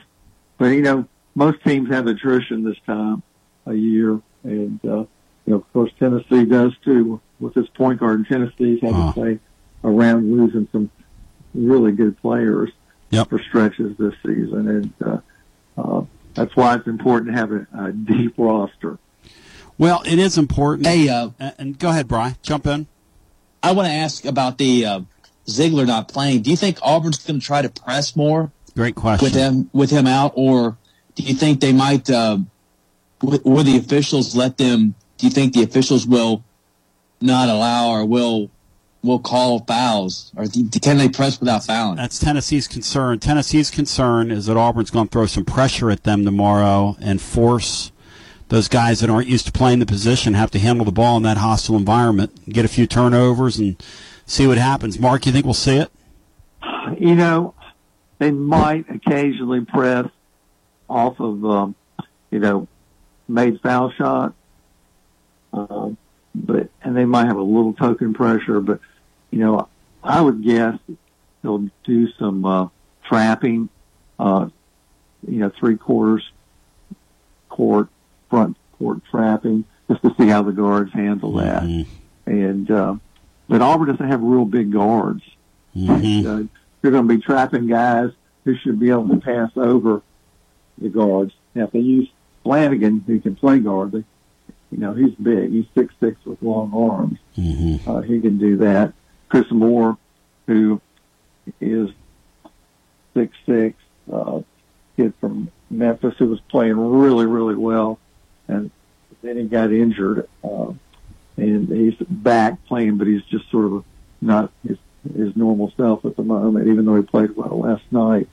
Um, now he's a guy they could use to trap too, but he's also a good rebounder. I'm not sure they'll really want to pull him out away from uh, the basket, especially with such a uh, great rebounding team like Tennessee with the size. So, uh, it's going to be, you know, I thought Auburn was going to win this game um, uh, early in the week. Yep. Now I'm not expecting that necessarily. I think Huh. Tennessee's got a great chance to win. Even without ZZ. So you, you think emotionally just what happened the other night is uh, plus I no Cardwell? Yeah, and no Cardwell is a problem. That's a big problem. Wow. It's going to be really interesting to see. And, and, you know, you also have the thing um, where they're. Pearl, Pearl says it. You know, I, again, is he overstating it? I don't know. But he's going to paint this thing up and is painting it up like we've got a win or go home deal on Saturday. I mean, he's already saying that. So does that is he doing that to get his team's attention? What what's the what's the point? I think they sincerely believe me. Okay. I think they understand they're on the bubble with 11 losses, and uh, they got a bunch of um, good wins from pre-conference, um, and they played more road games against Power Five team than any other Power Five team true road game, and that'll help them. Their strength of schedule is good, but still, they got they're 19 and 11 right now. Yeah. They lose to Tennessee, they're going to go in the SEC tournament 19-12, and I don't think they're going to be a lot to get in the NCAA tournament. And they probably got to do some real good things up in Nashville in the SEC tournament uh, if they come into this game with another loss, into the tur- SEC tournament with another loss. Uh, you know, 19 and 12 is uh that's and and and we're in a year in college basketball where anybody that gets in this thing, including Auburn, can make a ton of noise. Tennessee, even without Zakai Zeigler, could get in that tournament and win three games. Anybody can get in that thing of the uh, out of these You power he- leagues. West Virginia could get in this thing. Mark, have you ever seen a year like this in college hoops? you know, I watch a lot of college basketball from around the country, Yep. and uh, I don't see a single team out there that I would say is at lock to get to the finals. No doubt. We had Jerry Palm on yesterday, who is a uh, Purdue cheerleader. You know, they've lost four out of six. He still has them on the one line, and we were arguing with him. I was messing with him, calling it a uh, calling it a bracket intervention with him. I was asking him to open his bracket on the air, and he said, "Okay, I'll open it. Who do you want to put on the one line?" And then we were going through some teams, and there are literally there's we're bereft of number one seeds this year. To your point, I thought Purdue back in January Yep. looked like a number one seed. Yep. They don't look like it right now. No, sir. Hey, if folks You want if folks want to read your stuff or interact with you, how do they do so? And I appreciate your time. Oh, glad to do it. You guys are fun to talk with. Yes, sir. Uh, just go to the, you can find us, um, autigers.com or just go to the 24-7 sports uh, network and, uh, and go to the Auburn side, and there we are. Mark, thanks, man. You're always a pleasure, and I, I love your I love your hoops knowledge, brother. You break it down scientifically. Uh, enjoyed being on, guys. Thank you, Mark Murphy. He's a good dude, um, and he's Um, he's good. Go ahead, Bry. Auburn right now, Jerry Palm had dropped them to the 11 seed. I think they're one of the last few teams to get a bye that won't have to play in Dayton. So Yep. Maybe if Tennessee beats them, it might push them to the play-in game. Who knows? You know, the thing about this is, when we were in their spot back in the day, which is crazy, right? Because Tennessee's so in the tournament now. John, you remember the days of looking at the bracket and looking at the teams, and Tennessee was in the tournament. They were in the tournament, John, three three months ago. but you know, the Auburn, you know, none of this happens in a vacuum. If the Vols beat them Saturday and all the teams lose around them, they stay right where they're at. I think Auburn was in the tournament three months ago. No doubt about it, Themselves. Bry. They were a lock. They're going to lose But- 12 games. If Tennessee beats them Saturday, they're going to lose 12. So we come back, I got to ask Sean this at 865 200 5402. Is Tennessee going to go down there without ZZ stop and win the game in that environment? Mark Murphy, who covers them, said, Yes, Tony, they are. He said, and the reason they are, two reasons. Auburn shot their shot last night with Alabama, and they didn't get it done, which is very similar, ironically enough, to what South Carolina did with Alabama before the Saturday game last week. South Carolina played out of their minds, out of their minds against Alabama. We'll come back on the other side. I want to hear from you. This guy thinks the Vols are going to go down there and win without Z. Is that going to happen? Oh, yeah. We're going to continue on the other side right after this. This is Big Lou Maddox, and you're listening to the best radio in southern Middle Tennessee. WKOM 101.7 FM, Columbia. Hi, I'm Robert Rogers at Parks Motor Sales Buick GMC. And I'm Michael Parks Lawrence at Parks Motor Sales Buick GMC. Together, we're Mr. Bobby Parks' grandsons, and we run his dealership, and we are glad to be part of our local community. Being family owned and operated, we invest heavily in our community. We do things like sports teams, schools, bands, you name it. We try to help everybody we can. The reason why we do this is because we all love this community. So come do business with us, your neighbors, at Parks Motor Sales in Columbia, Tennessee, right off Nashville Highway, or at parksmotorsales.com. Hello, I'm Barbara Lincoln with Hollins Pharmacy. You may have heard our previous commercials about compression hosiery that we carry at Hollins Pharmacy. Well, we've recently expanded into a full line of knee braces, back, wrist, ankle, and other support wear. We will gladly help you get just the right fit for these items and, of course, special order items to ensure the proper fit. Come see us at Hollins Pharmacy, 1608 Hatcher Lane, or call us at 931 388 4233. 388 4233. American Standard Heating and Air Conditioning is built to a higher standard so you can focus on the problems in your life that actually matter, like the drywall that somehow isn't. American Standard Heating and Air Conditioning, built to a higher standard. Call Davis Heating and Cooling at 931 388 2090 for all your home comfort needs. Davis Heating and Cooling is your local American Standard dealer and proudly serves the Maury County area. Find Davis Heating and Cooling online and on Facebook or call today 388 2090. Hi, I'm Steve, the garbage man. A while back, I told you a story about Packer, our mascot, that Don found in the garbage truck after someone had thrown her out. Well, since then, I've been asked several times about Packer. Is she a dog or is she a cat? I guess I never thought to say, but she's a pit bull mix, and you can see a picture of her sitting in the driver's seat of Don's service truck on our website, garbagemaninc.com.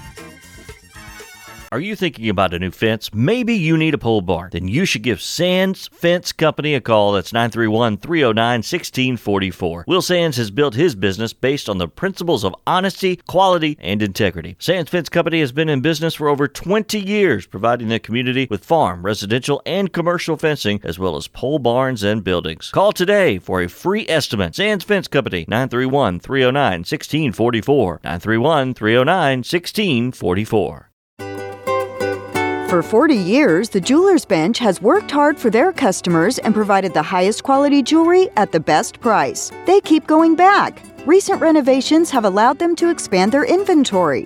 More high quality jewelry, custom vintage and estate pieces, and professional jewelry and watch repairs. They also buy gold. The Jewelers Bench, still here, still great service.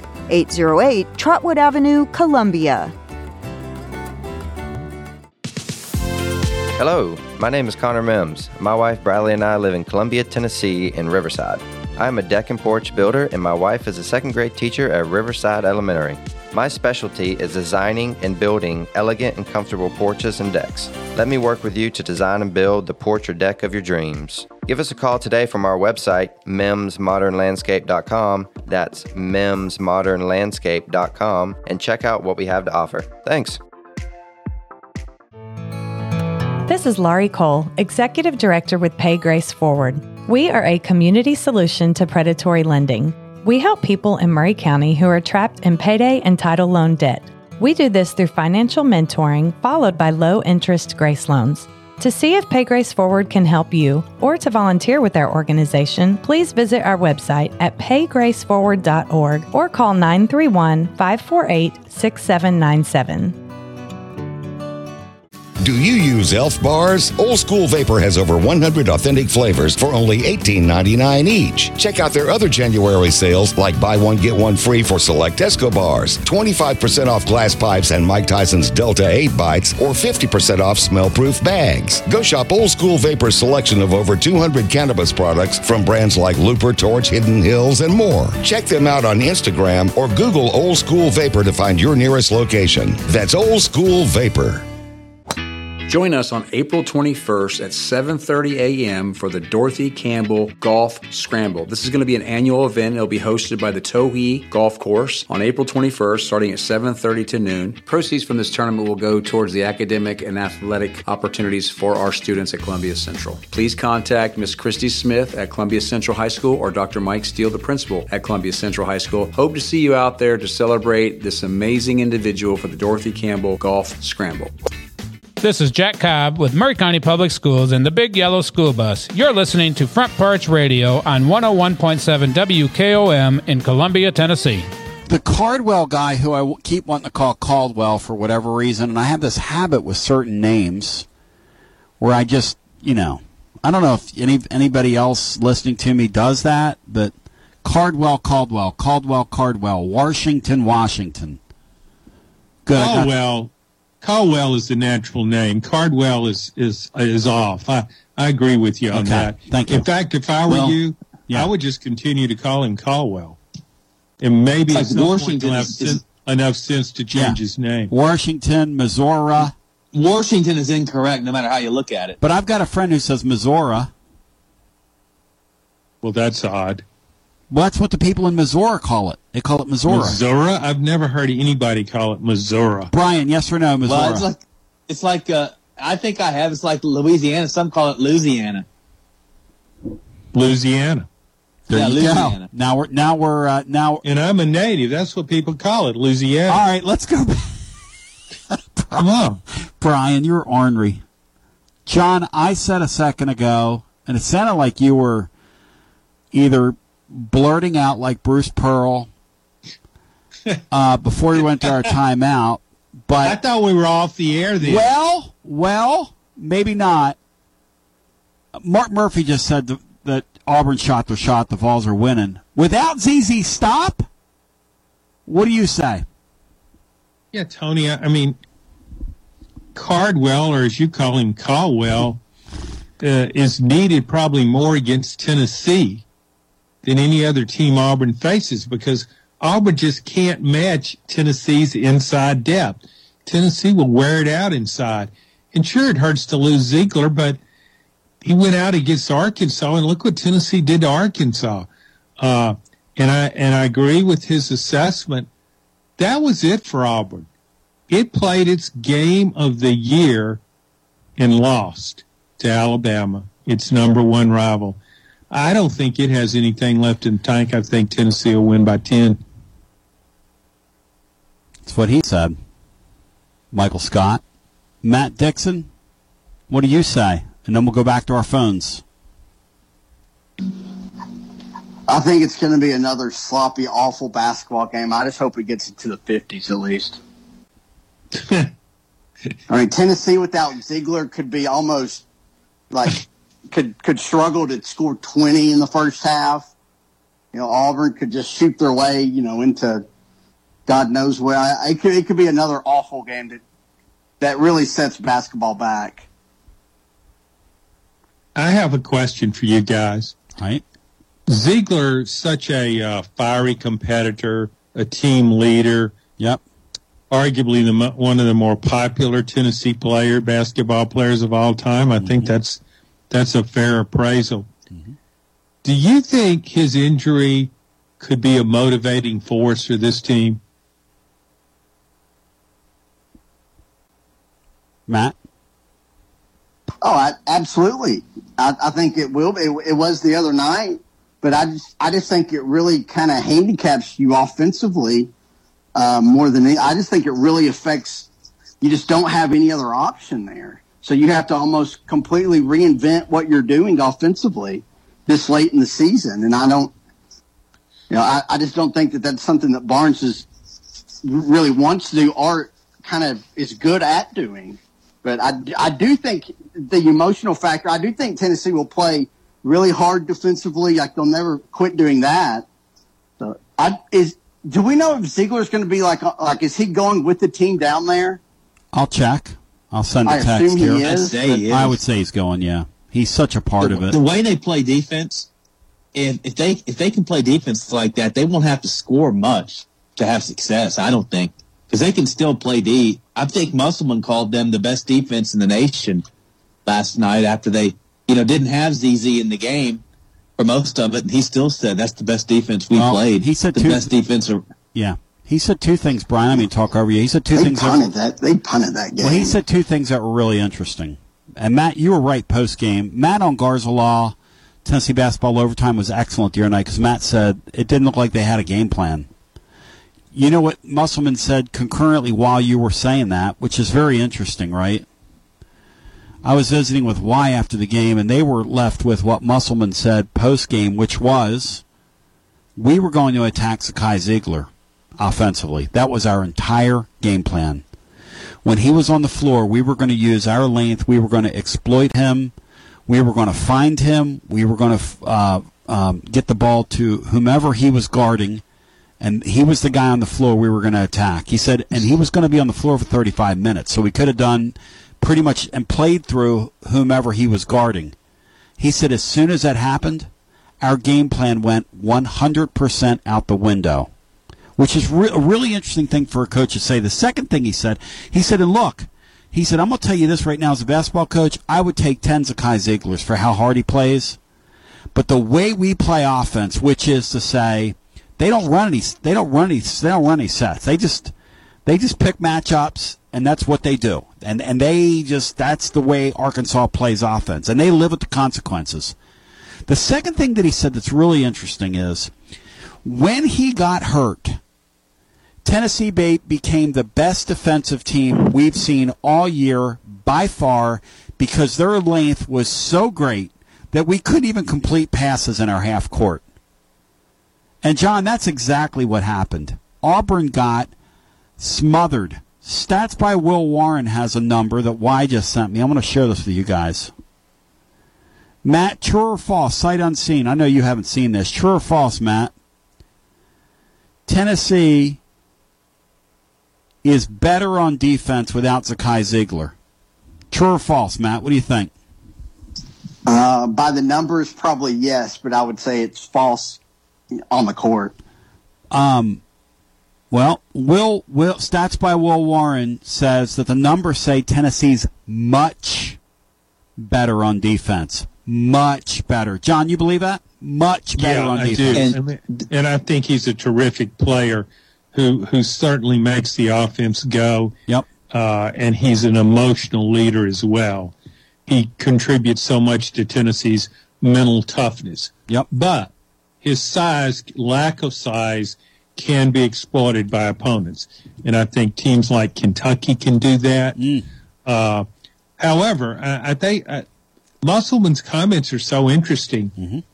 I mean, if I'm a coach, Mm-hmm. don't wouldn't you want to have a plan B? I mean, what if uh, what if Zeigler got two quick fouls and he's out of the game? Then what do you do? I mean, that really sounds uh, that really Been lying sounds to the officials to to take a foul away from him. You know, you know they were. You know what's interesting, Matt? Because Matt said they just punted. He composed. Matt said post game, did they even have a game plan? Which is a very astute thing to say. While a coach is concurrently admitting, we, by the way. This is Big Lou Maddox, and you're listening to the best radio in southern Middle Tennessee. WKOM 101.7 FM, Columbia. So you had an accident. Now what? Columbia Chrysler Dodge Jeep Rams Body Shop. You can count on us to repair all makes and models. Our certified techs will take care of everything from frame damage inspection to bump out or replacement with OEM parts. We've got the expertise to make your vehicle better than new and get you back on the road in no time. Plus, our collision work is guaranteed for the life of your car. Columbia Chrysler Dodge Jeep Rams Body Shop to the rescue. At Columbia Chrysler Dodge Jeep Ram, you can count on us.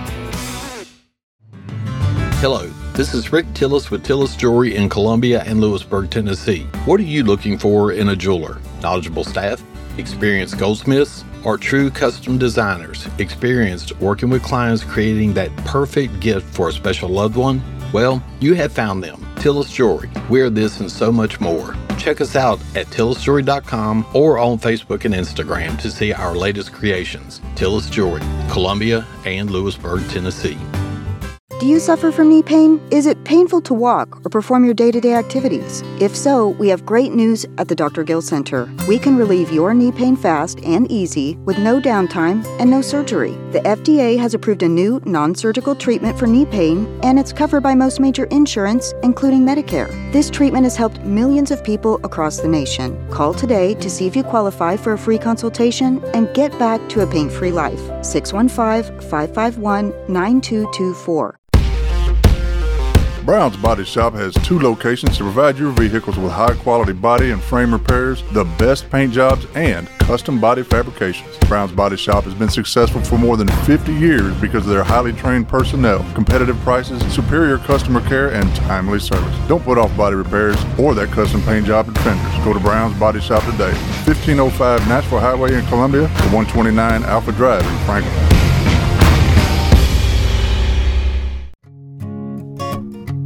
Hey, this is Trip Stoltz, owner and manager of Columbia Ace Hardware. Spring is here and we are ready. We carry a full line of Stihl, Echo, and Shindaiwa yard equipment. We also have a great selection of grass seed, fertilizer, and garden supplies. With the most knowledgeable sales staff in southern Middle Tennessee, come check us out at 112 East James Campbell Boulevard, Columbia, Tennessee. Ace is the place with the helpful hardware, folks. Looking for convenience? Try Quick Mart Convenience Stores, conveniently located all across Maury County, southern Middle Tennessee, and North Alabama. Whether stopping in on your way to work for coffee and a biscuit, taking a plate lunch to go, or grabbing something cold to drink after a long hot day at work, there's always one nearby. Quick Mart Convenience Stores, conveniently located all across southern Middle Tennessee and North Alabama. Proudly serving Shell gasoline. Hey, this is Derek Ransom with 10 Pin Alley, voted number one family entertainment center in Maury County. We offer 32 bowling lanes, giant arcade, laser tag, bumper cars, and a full cafe and bar menu. We also specialize in group events, kids and adult birthday parties, company parties, sports team parties, and holiday parties. We're located at 322 East James Campbell Boulevard in Columbia. Call us today at 931 381 Bowl or visit us at 10pin.com. 10 Pin Alley, it's where the good times roll. Join us Saturday, March the 18th for Columbia's Breakfast Rotary's fourth annual Shoot for Our Stars Sporting Clays Tournament. This tournament is a community benefit fundraiser for our fantastic local youth and veterans organizations. If you'd like to participate in this great event, contact me, Rhonda King, at 931 398 5511 or contact us online at www.facebook.com slash shoot for our stars. I am Jack Blackstone. And I'm Emery Blackstone. Together, we are Greenway Tech Repair. Tired of slow computers, cracked phone screens, and fancy home electronics you don't know how to use? We can help. We provide local on site services as well as remote troubleshooting for any job, no matter how large or small, from computers and laptops to mobile devices and home electronics. We Blackstone brothers are eager to serve our community. Find us on Facebook at Greenway Tech Repair or by phone at 931 388 2691. That's on Facebook at Greenway Tech Repair or by phone at 931 388 2691. This is Dr. Mike Steele. Tune in to American Steel, a weekly discussion of topics and events related to the challenges in our world. Listen as we examine the path to relevance and truth in our society and culture. You can catch the show on 101.7 WKOM at 7 p.m. on Sundays. Also, we can be found online at WKOM Radio or on Twitter at WKOM WKRM. See you on Sunday.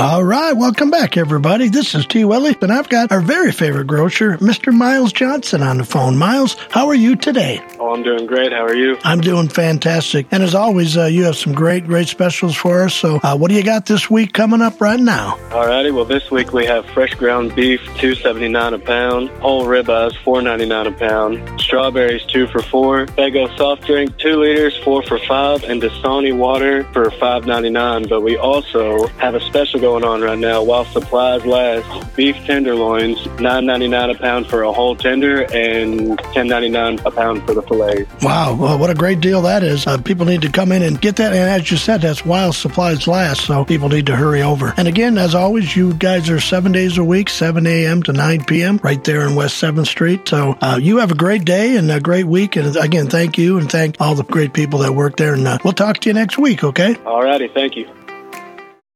This is Mark Curry at the Trailer Store. We are a local family owned business.